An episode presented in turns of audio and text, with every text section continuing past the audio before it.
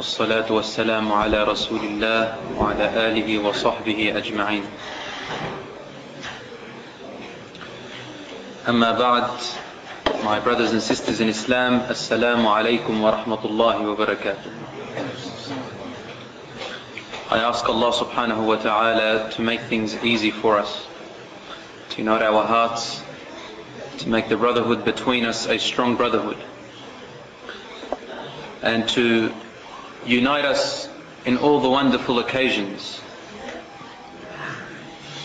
and to support us in our work in His cause.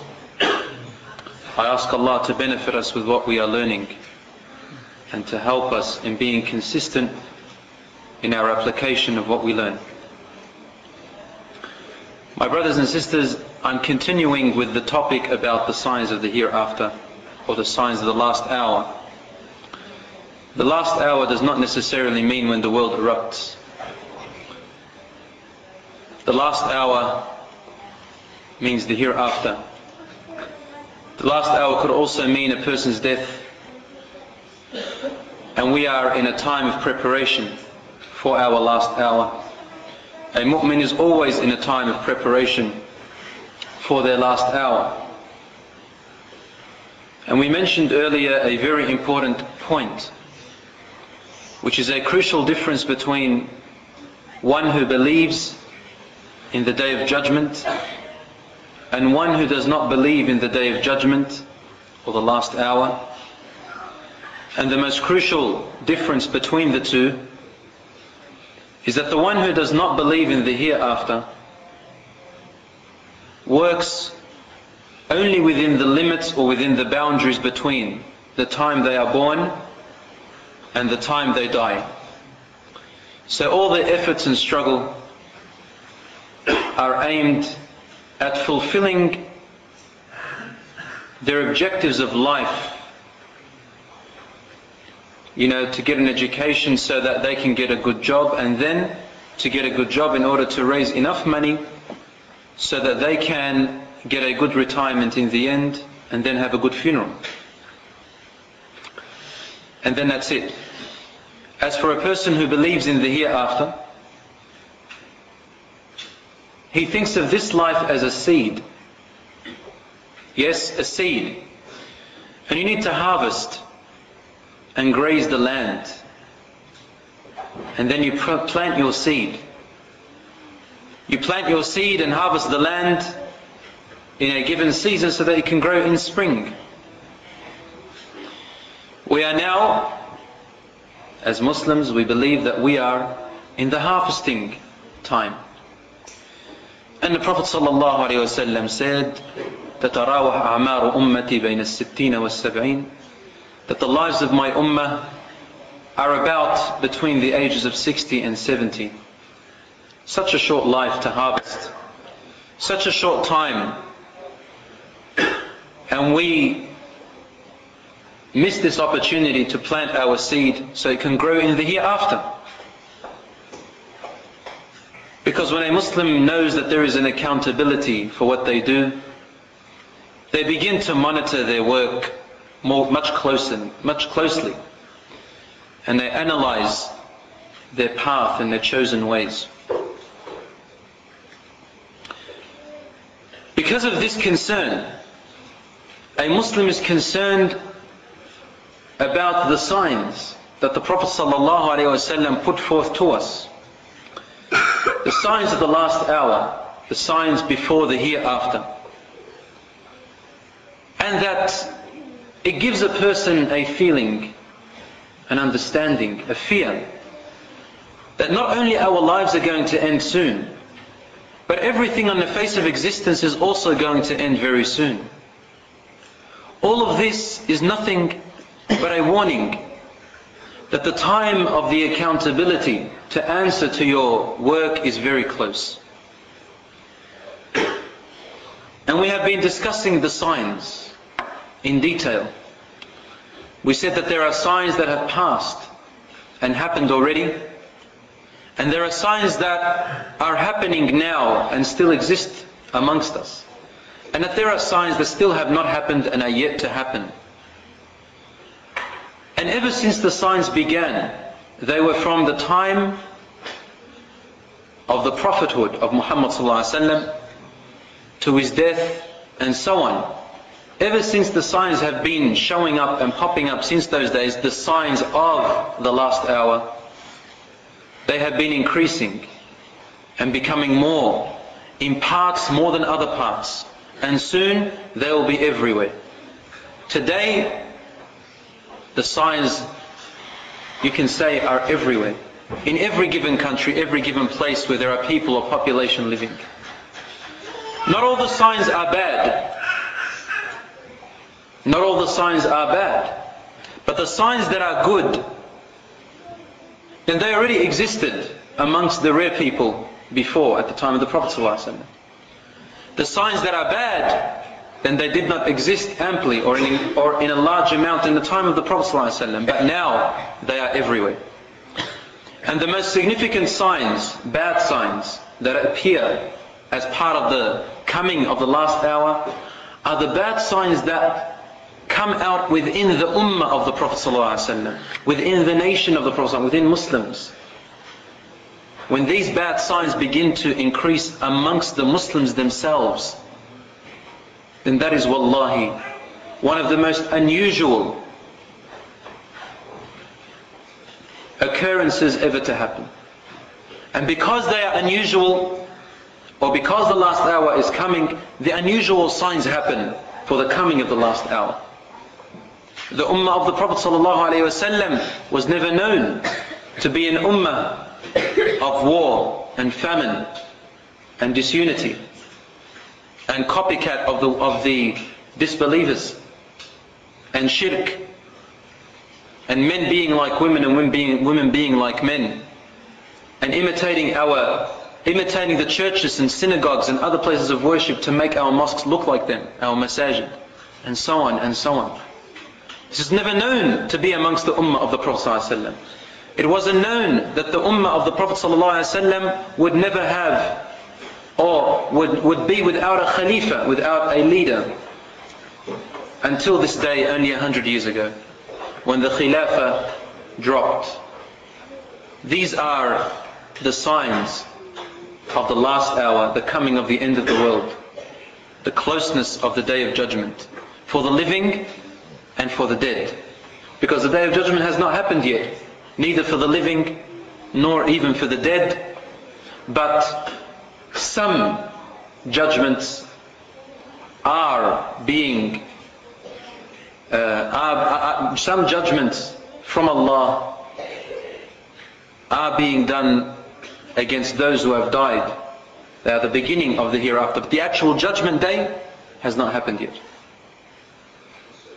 So it brings a sense of wanting to of, of fear for the Muslim, a, a sense of the danger that we must act and work quickly. We must act and work quickly today, now, now before later, today, tonight before tomorrow. And some of the signs which I have already mentioned are the death of the Prophet ﷺ, the fighting of the Muslims amongst each other because of a fitna at the time of Uthman and then Imam Ali radiallahu anhu and Muawiyah in the time of Aisha radiallahu anha. And I mentioned that the that the buildings, the high-rise buildings will, will appear and that the mosques will be decorated like the churches and the beliefs of others that music and instruments of music will be spread amongst the ummah to the point where we begin to practice uh, in our celebrations, bring musical bands and dances. And that alcohol is spread also amongst the Muslims and the believers. And that to say that instruments of music are halal or that drinking alcohol is halal. We also mentioned about how we will begin to imitate and copy imitate and copy the, the Romans, which are known today to be the Europeans, in everything we do. And we mentioned this and gave a lot of examples about the things we copy them.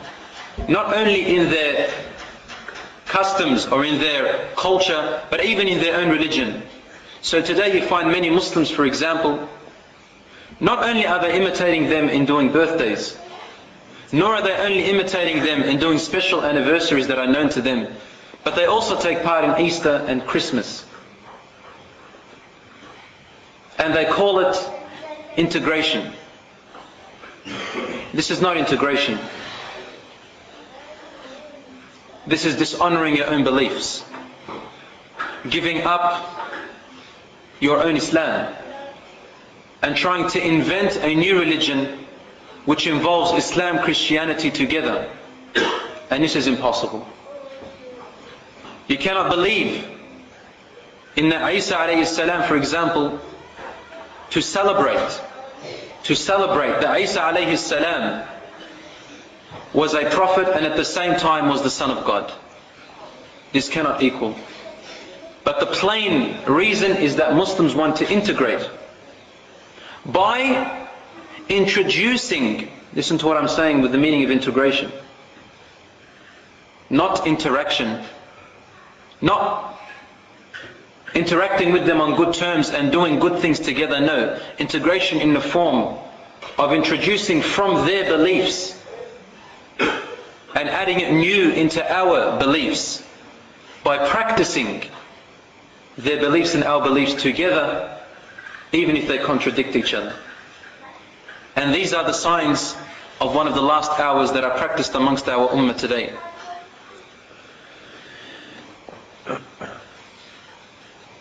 Also, we mentioned that one of the signs of the last hour is the fitna.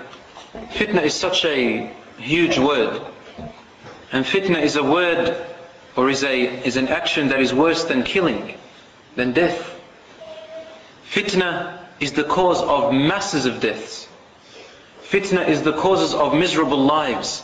Fitna is the cause of changing the balance of the world. To cause injustice, to cause murders, to cause oppression and famine and poverty. Fitna can cause the breakup of families and disunity. Fitna is mischief. Fitna is worse than anything on the face of the earth. Fitna is the cause of every bad. And fitna makes Muslims fight one another. One Muslim and the other Muslim are in the same belief, yet they are complete enemies worse than the enmity of the shaitan himself. And this is happening throughout the world for hundreds of years. Because we lean our ears to the hypocrites, to people who are not sincere, to people who show off on the outside that they are Muslim, but on the inside they intend evil for the Muslims. We turn our ears to the sources other than the sources of Islam and allow them to play a role in our disunity and defragmentation. And this is called fitna. Or the spreading of rumors and allowing rumors to enter our ears and then gossip about them. Pass them on about our fellow brothers and sisters in Islam. This is called fitna. Brother, can I get you over there to switch on the lights for our sisters upstairs? Just above you. Above you, brother. Just switch on all those lights you can see. Mm-hmm. That's right. So fitna is worse than killing. And these are the signs of the last hour. The more they increase, the closer we are to the end, and the closer we are to the major signs, the closer we are to the hereafter. And I reach the, the point of, I continue the signs of the last hour also today. Today I mentioned the following signs. Number one, Wiladatul Amah. Jibril alayhi salam once entered in a famous hadith which is in Bukhari and Muslim he entered in the form of a man. And Umar anhu narrates this hadith. And Abdullah ibn Umar also narrates this hadith. However, Umar ibn Khattab anhu was sitting with the Prophet ﷺ. He said, we were sitting with the Prophet ﷺ when a man entered through the door who was wearing very white clothing and he had very black hair. Uh, the signs of travel were not distinctive on him and none of us knew him. So he was a very strange man. Then he sat in front of the Prophet ﷺ on his knees, meaning he sat down on his knees, and he made contact between his knees and the Prophet's knees, and then he placed his palms on his own knees, and then he addressed the Prophet ﷺ and asked him a question. O Messenger of Allah, tell me about Islam. And, he, and the Prophet ﷺ told him the five pillars.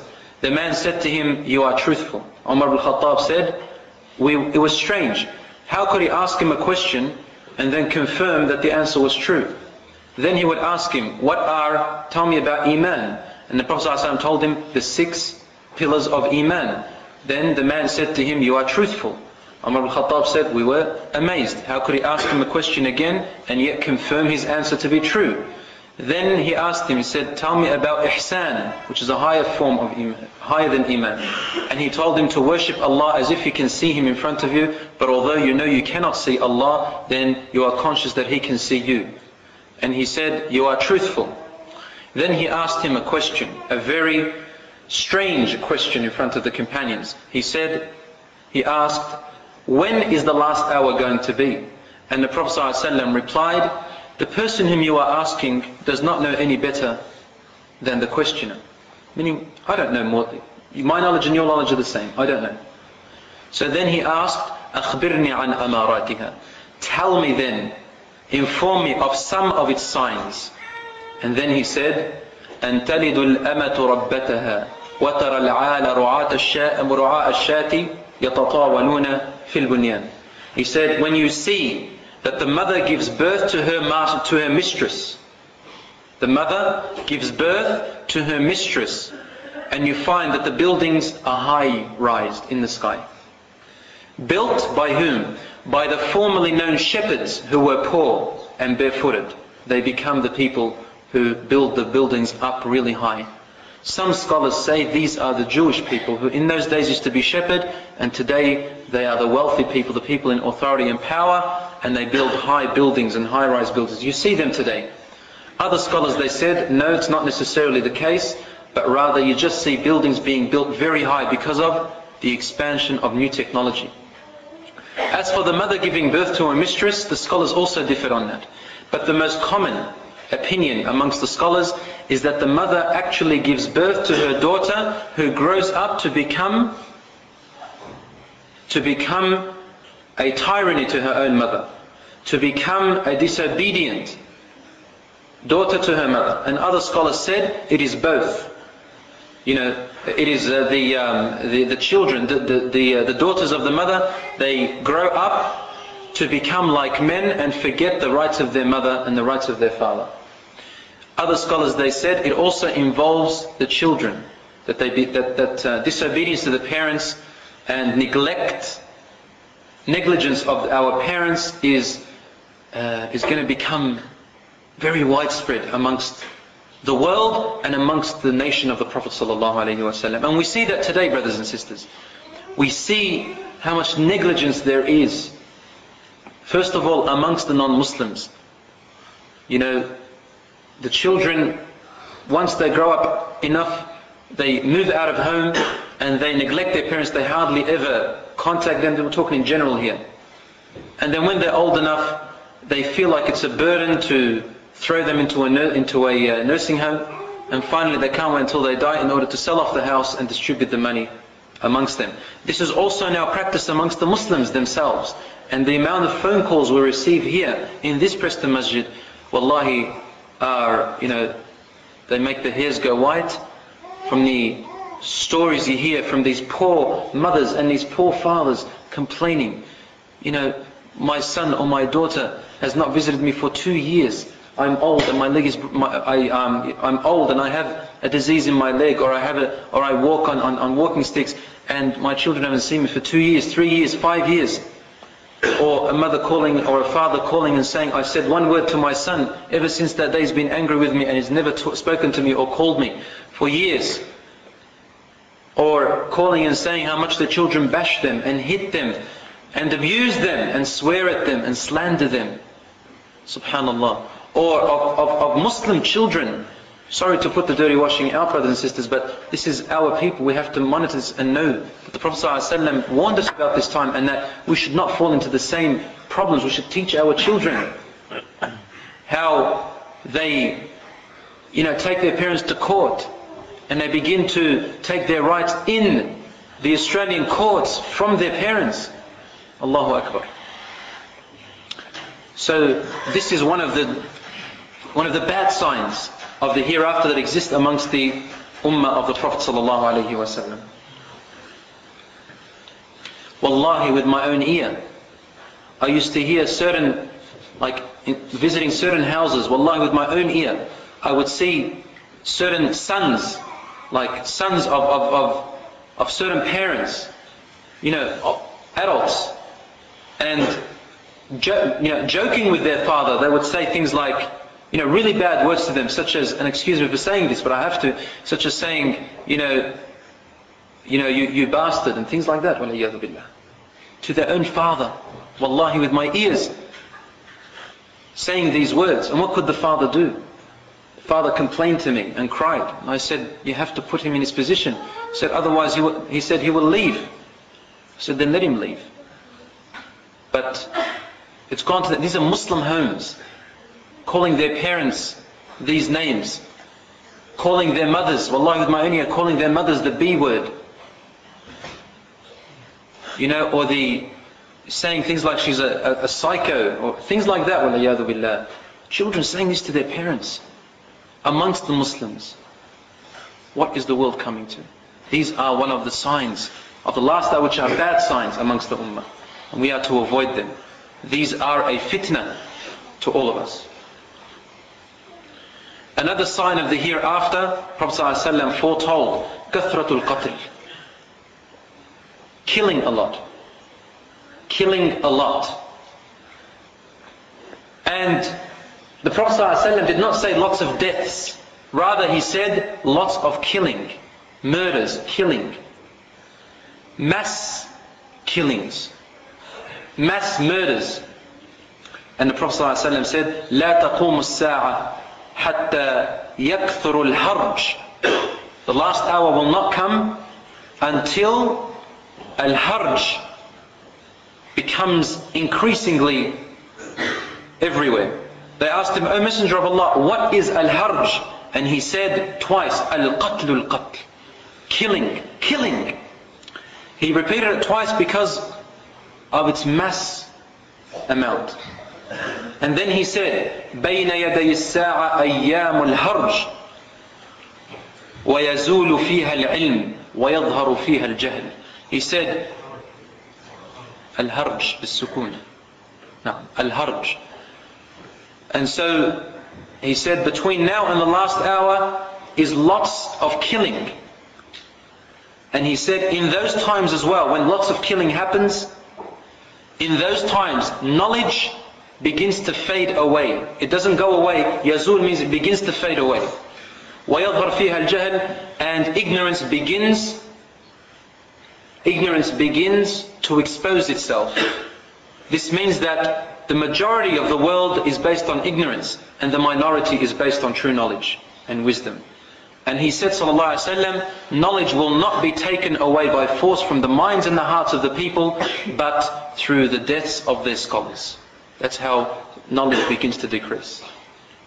Also the Prophet ﷺ said in this regard, إِنَّ بَيْنَ يَدَيِ السَّاعَةِ الْهَرْجِ Between now and the last hour, there will come a time of lots of killing. They asked him, Ya Rasulullah, al-harj?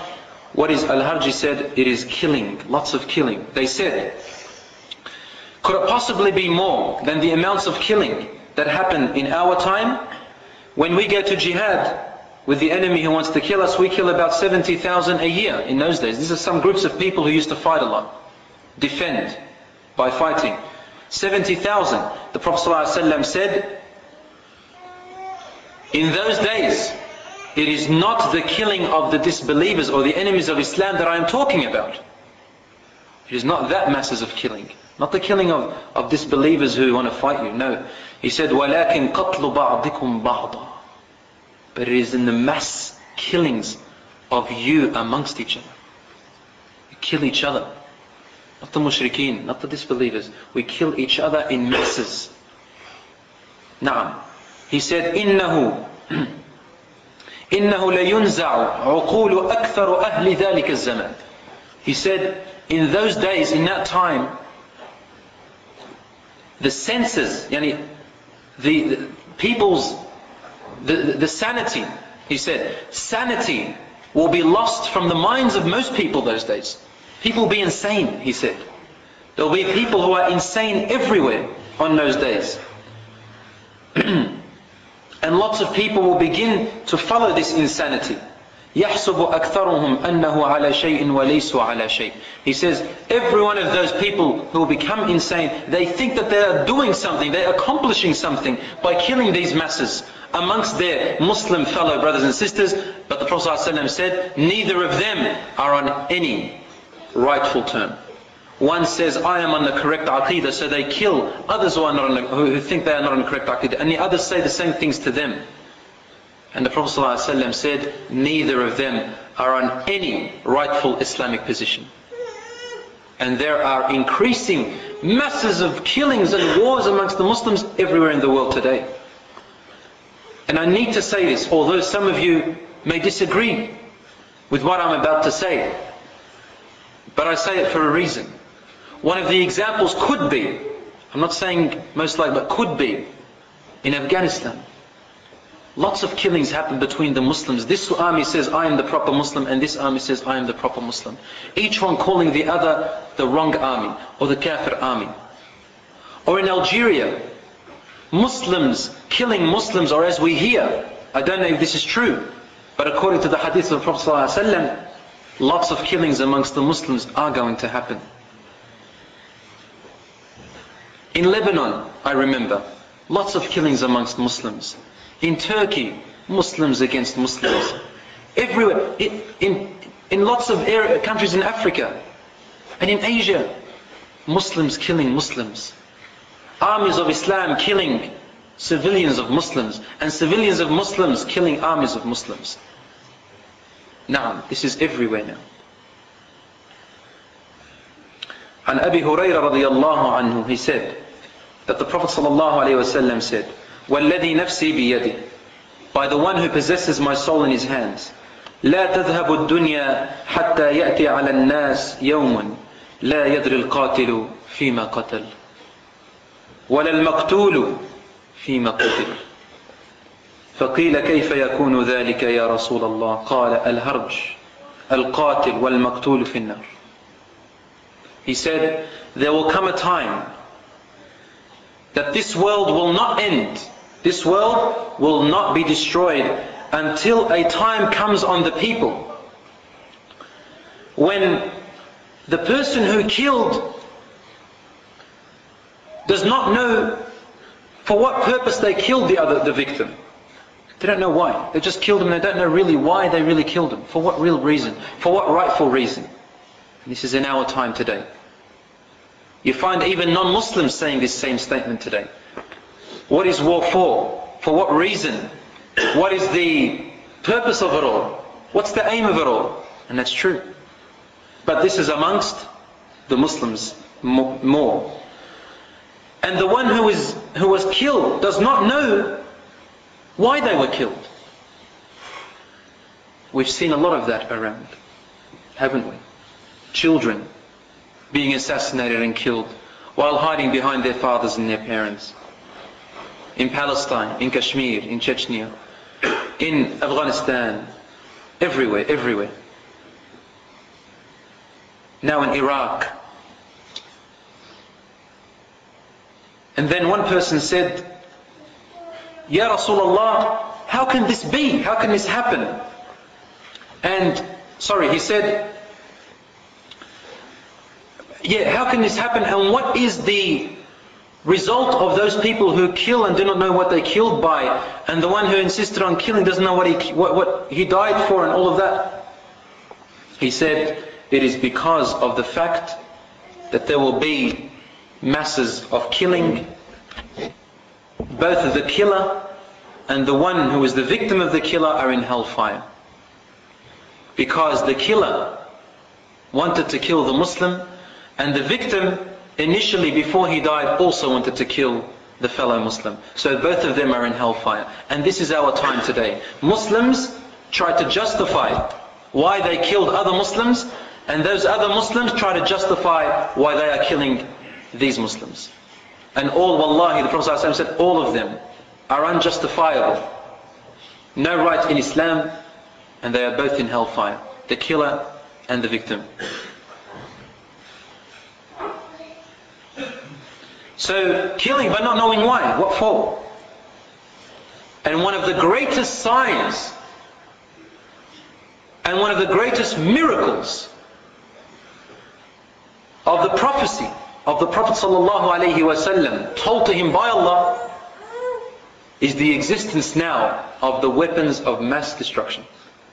Yes, that is true. The weapons of mass destruction. They are namely deliberately called weapons of mass destruction because they destroy masses. They kill masses. Did that exist at the time of the Prophet ﷺ? No. The companions are thinking, how could these masses of killing happen at one time in such an unprofessional manner, in such an, a disorganized fashion, that the one who killed doesn't know why and who he killed, and the, and the, and the victim doesn't know for what reason they were killed and why they are fighting. Mass weapons of mass destruction do that all for you, and have no mercy or differentiation between the innocent or the guilty. And he said, sallallahu alaihi wasallam, that on those days man will have no more value. The human being, the human life will have no value. And this is happening today. Because, because Prophet ﷺ explained to us why? Because of the spread of madness, insanity. And today, wallahi, we see that the greatest madness and insanity exists in our own leaders. Because the leaders of the disbelievers at least look after their own people. As for our leaders, they betray their own people to please other people's people. And this is all as a result of insanity and madness, driven by the love of the world and the love of deceit and the love of desires and temptations the Prophet ﷺ warned us and he said, It is not poverty that I fear upon you, O my nation, but it is when your eyes and your heart open up to the world and want the dunya. And so you will strive for it and sacrifice for it. And then you will strive for it as the people before strive for it, and then you, it will destroy you the same way as it destroyed the people before. And this is what is happening to us today. Another sign of the last hour which is worth mentioning here, and these by the way brothers, we have now reached, if you realize, we have now reached the signs that are happening in our time. Or have happened before and still exist in our time. Another sign, as Prophet ﷺ said, تَقَارُبُ الزَّمَانِ When time will be quick. From time to another time is very short. The shortening of time. He said, لا تقوم الساعة حتى last hour will not come. It's a long hadith. And he says, one of them is, يَتَقَارَبُ الزَّمَانِ Time will be very short. And in another hadith he says, تَكُونُ السَّنَةِ كَالشَّهْرِ One whole year will be like a month. وَالشَّهْرُ كَالْجُمْعَةِ and one whole month will look as if it was just a week. And the week will be like a day. And the day will be like an hour. And the hour will be like a tiny fragment burning away. How quick does a tiny fragment burn away? So the time just burns away very quickly, incinerates. An hour is not even counted at all. When, when, you, when you count an hour, you think, wow, that really passed quick, as if it did not exist. As if it just vanished into incineration. Isn't that right? In those days, time of the Prophet ﷺ, an hour did not seem like that. Nor did a day seem like an hour. Nor did a month seem like a day in those days. However, time had barakah, time had blessing, and it had long time. The night was long, the day was long, the hours were long. And you hear, you hear strange hadiths, which strange hadiths about certain scholars, you know, 1,200 years ago, being able to uh, uh, uh, recite the whole Quran from beginning to end you know, more than five times or ten times in one day. Do not feel, don't, don't, you know, don't be surprised if this is true. Or that the Prophet ﷺ used to pray in one night Two rak'ah, just two rak'ah. In one of the nights he recited the whole Quran. Do not be surprised because there, were, there was barakah in that time. And then he would make it to Fajr. So what kind of barakah used to exist in that time? Or in fact, sorry to correct myself, in a Taraweeh. The whole Taraweeh he would recite, once recited the whole Quran. So what kind of barakah they had in those days, do not be surprised. We are in the last times before the last hour. Ask Allah to save us. Another sign of the signs of the last hour, and this is interesting, تقارب الأسواق. Marketing. Marketing becomes very close to, to one another, to, to each other. It's very easy to shop. It's very easy to exchange. Very quick. Even if you were making a money exchange between here and, and America, how far is it? You can make quick exchanges in a single minute between any place in the world to the other side of the world. And the Prophet ﷺ, this is what he meant by markets become close to each other. Shops become very near to each other. It could be on the other side of the world, yet that's no problem. You can do a transaction in a minute. The internet, the electronic devices that are now available, uh, the telecommunication, you know, the media. You know, when you look at stock, the stock market and the shares, it's all done through quick electronic and telecommunication transport and communication. It's very easy, as you all know already. I don't need to explain all of this for you, for we know what technology is like today. Just say the word, and it's there. How's that? Just say the word. Optus. Is it Optus? Okay. eBay. How quick is that? eBay. Quick and fast transactions. Allahu Akbar. You communicate with a person from here to the other side of the world and complete a transaction in that single minute. So, Sadaqa Rasulullah sallallahu. The Prophet sallallahu wallahi is truthful. And it's a miracle that 14 centuries ago, he told us that the shopping and the marketing be very close to one another. It doesn't matter where you are in the world. And this was very strange to the companions to hear something like this. They couldn't understand. But now we do understand. Because Allah says in the Quran, explaining in the meaning of the verse, that not all the miracles and the signs of Allah are clear to us yet, but rather in the future they'll become clear. Allah says in the Quran, سنريهم آياتنا في الآفاق وفي أنفسهم ومما لا يعلمون We shall show them in the future and clear out our signs to them. More miracles in the space, in themselves, and things which they didn't even know. So the miracles have been foretold by the Prophet ﷺ, but understanding them is coming in time. And we now understand these hadiths even better today. And the result of this marketing world becoming like that is because of also, and here's what the Prophet ﷺ, he included this meaning, marketing or shopping becoming close to one another, this includes much more meaning than that. It also means fast knowledge. Without fast knowledge, you cannot have this fast marketing. So knowledge is quick. You can do correspondence courses. You can work off the internet. You can get a degree off the internet these days. Quick knowledge. You want to know something? Bang, on the internet, it's there. It's one of the causes of our conflicts here amongst the Muslims because everyone shops around for fatwas in a single second. It's so easy.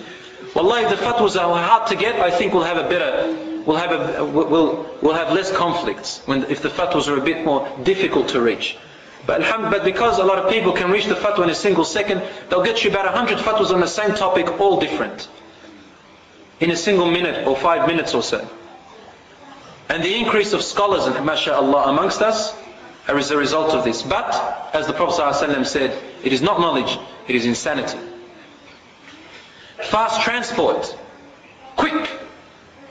Send your cargo in any way. You can, the more you pay, the faster it will get there. 24 hours, two days, one day from Saudi Arabia to here, all the way. So fast transport, which means fast communication, telecommunication, which means fast shopping, fast marketing, fast everything. We are in the fast life. We are all in the fast lane. How's that? Another sign of the last hour. Now this is also another very interesting comment. I would like you to listen attentively to it.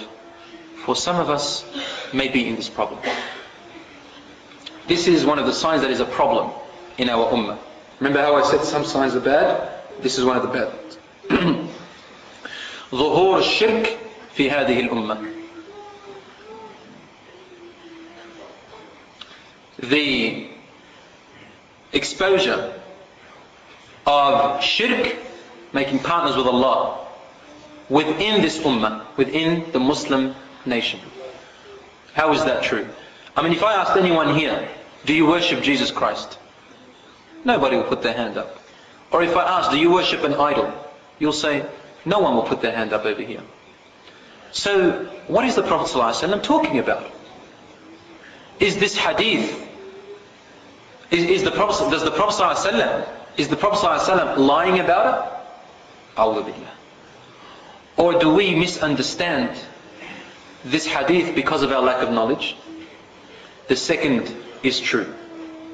Because we do not understand our own aqidah. Knowledge, as a result, the knowledge is decreasing, as a result, our shirk is increasing. I ask Allah to save us from that. I'll give you some examples. Although no one will admit, or no one will say, I worship a statue or an idol, a lot of Muslims themselves will say, I don't worship a statue and idol, but rather they are, without realizing, they are worshipping statues and idols. For example, if I asked anyone, who is the one that can provide you with goodness and prevent harm from you, and no one can interfere in that decision? You would say, Allah. So some Muslims, they bring amulets of different shapes and they wear them. And they believe they are good luck charms, that they bring good to the family or to themselves. Such charms are made by human hands. They neither benefit nor harm in any way. Yet your belief in them means that you worship them. This is exactly what Ibrahim alayhi salam used to say when he said to his father Azar, let me sell these statues. And then he went out and said, O people, who would like to buy something that cannot benefit or harm? So no one bought a statue. We believe in these amulets that they benefit and harm. So they worship them. They worship them. And this is a form of worship. If I asked anyone about grave worshipping, you probably don't know. Yet, wallahi, the majority of the ummah today in the world of Islam is worshipping graves. And these are results of many sects that came out in Islam that took ideas from the Greeks and from the Persians and from the Romans. They worship graves, wallahi. I've seen it with my eyes when I was 14 and 15 and 16 years old. Back in my, back in my country, Lebanon,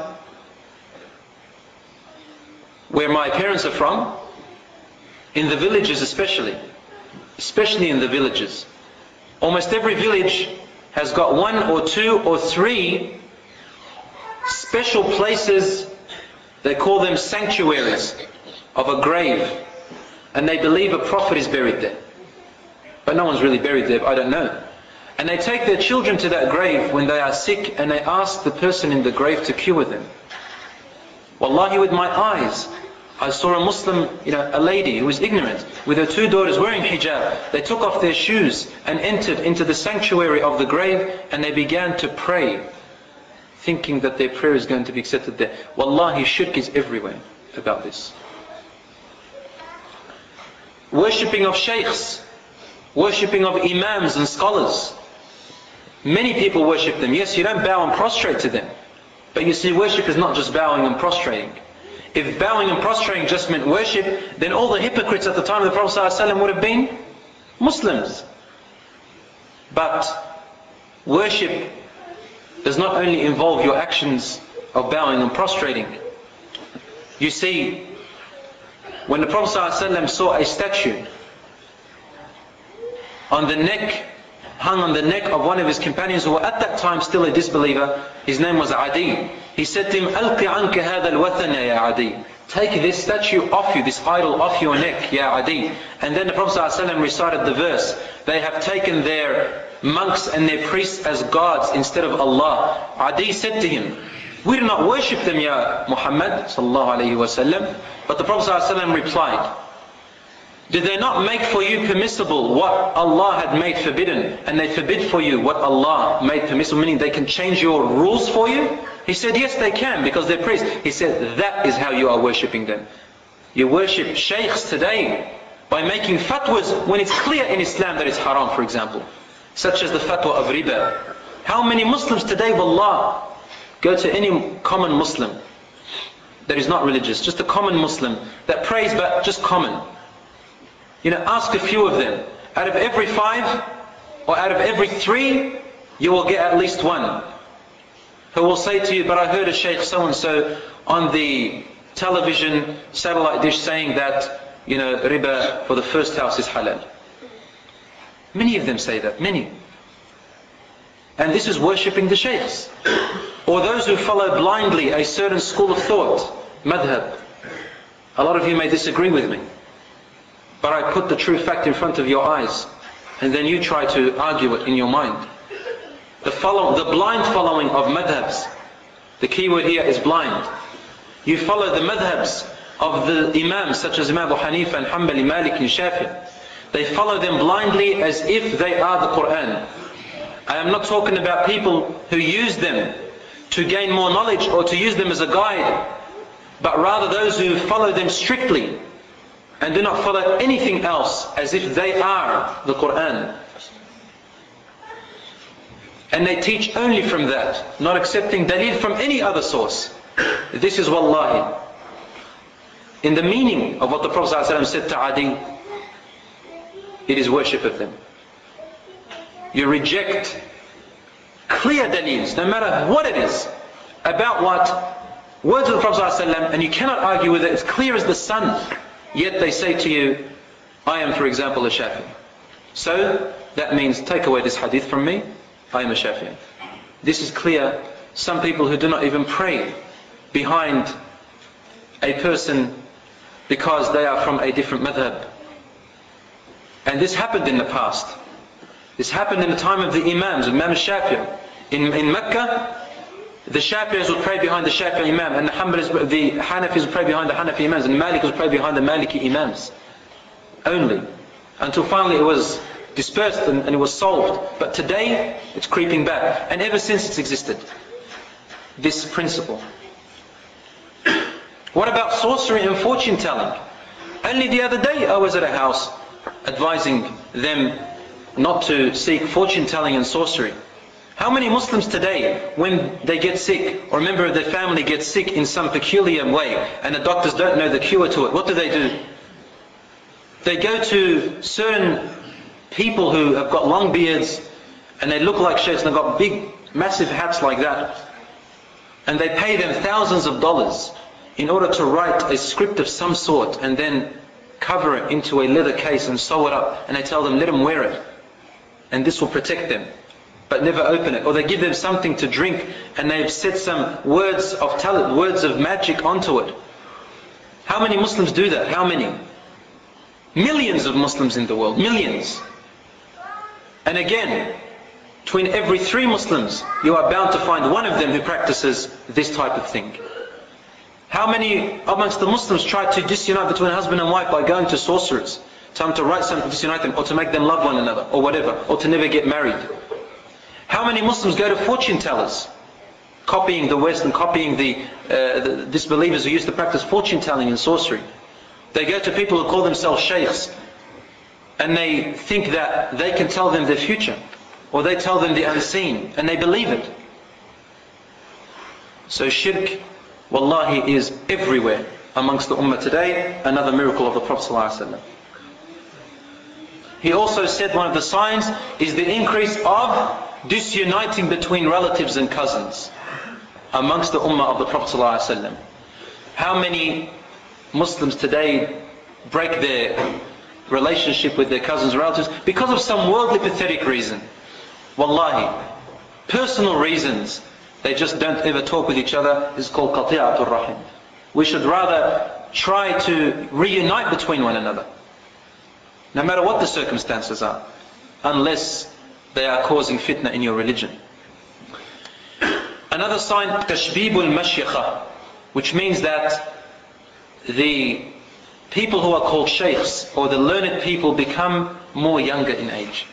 More younger in age. So young people are called sheikhs more often. This doesn't necessarily mean a bad sign. Nor does it necessarily mean a good sign. For it carries both meanings. That young people will claim scholarship for themselves, scholarly knowledge for themselves, because they are they carry a few hadiths and that's it. They become scholars with them and they, and they expect people to call them sheikhs. Or that really young people begin are, are look into Islam quicker and want to learn the Sharia quicker and so they become sheikhs at a young age. Both meanings are correct and we do have them both today. These same meanings. You find that the older people today are seeking knowledge from the younger people. And vice versa, the younger people are claiming to be sheikhs when they are not even a drop next to being a sheikh. Also one of the signs, kathratu tijara. Lots and lots of trade. And I don't need to explain that to you today. The Prophet ﷺ went to the extent of saying, between now and the last hour is lots and lots of trade to the point where, now listen carefully, the point where the mother begins to become the associate of her husband in trade. This does not necessarily mean a bad thing. And it does not necessarily mean a good thing. But it carries both meanings as well. It's not haram for the woman to share, contribute with her husband in the business, so long as it is halal. But it is done in increasing form. The opportunities are greater, and today there is ample opportunity. At the same time, women are becoming like the heads of the business instead of their husband, or they become partners in the business in a lot of the haram businesses. And this is also practiced today. It also means that Muslims will be following too much of the world in finance, too much wealth. And I said the hadith before, the Prophet ﷺ said, والله ما الفقر أخشى عليكم ولكن أخشى عليكم أن تبسط الدنيا عليكم كما بسطت على من كان قبلكم فتنافسوها كما تنافسوها فتنافسوها كما تنافسوها وتهلكهم كما أهلكتهم He said, Wallahi, it is not poverty that I fear upon you, but I fear that the world will open its arms for you, so that you would want it and strive for it, as it, as it uh, displayed itself for the people before you. And then you'll begin to compete with one another, compete, competition, to get as much as you can from it, and beat the other people and then it destroys you as the other people used to compete and it destroys you the same way it destroyed the people before you. Today wallahi you find the husband and the wife they're in competition with another husband and a wife. They want to beat each family in seeing who can buy the more house, most houses, who can have the better cars, who can have more money, who is able to rise on the ladder more. And so it need be, it calls for the need because of this competition that the woman begins to forfeit her, uh, uh, her, her, motherly rights or her duties in the home with the children in order to sacrifice all of that and busy herself with the business and trade with her husband, both of them mutually accepting. For what purpose? Only so they can make a competition, compete with other families and compete with other Muslims. And this wallahi is increased in our time. Sadaqa Rasulullah sallallahu alaihi wasallam. Also the sign, before I'll just mention a couple more inshallah, lots of earthquakes. And I don't need to talk about that much. Lots and lots of earthquakes everywhere. Also the Hab salihin The righteous people will begin to become, to be vanished. The people who reconcile, the people who bring truth and righteousness to others, they begin to vanish. It's hard to find them. Hard to find proper leaders. Hard to find proper righteous men.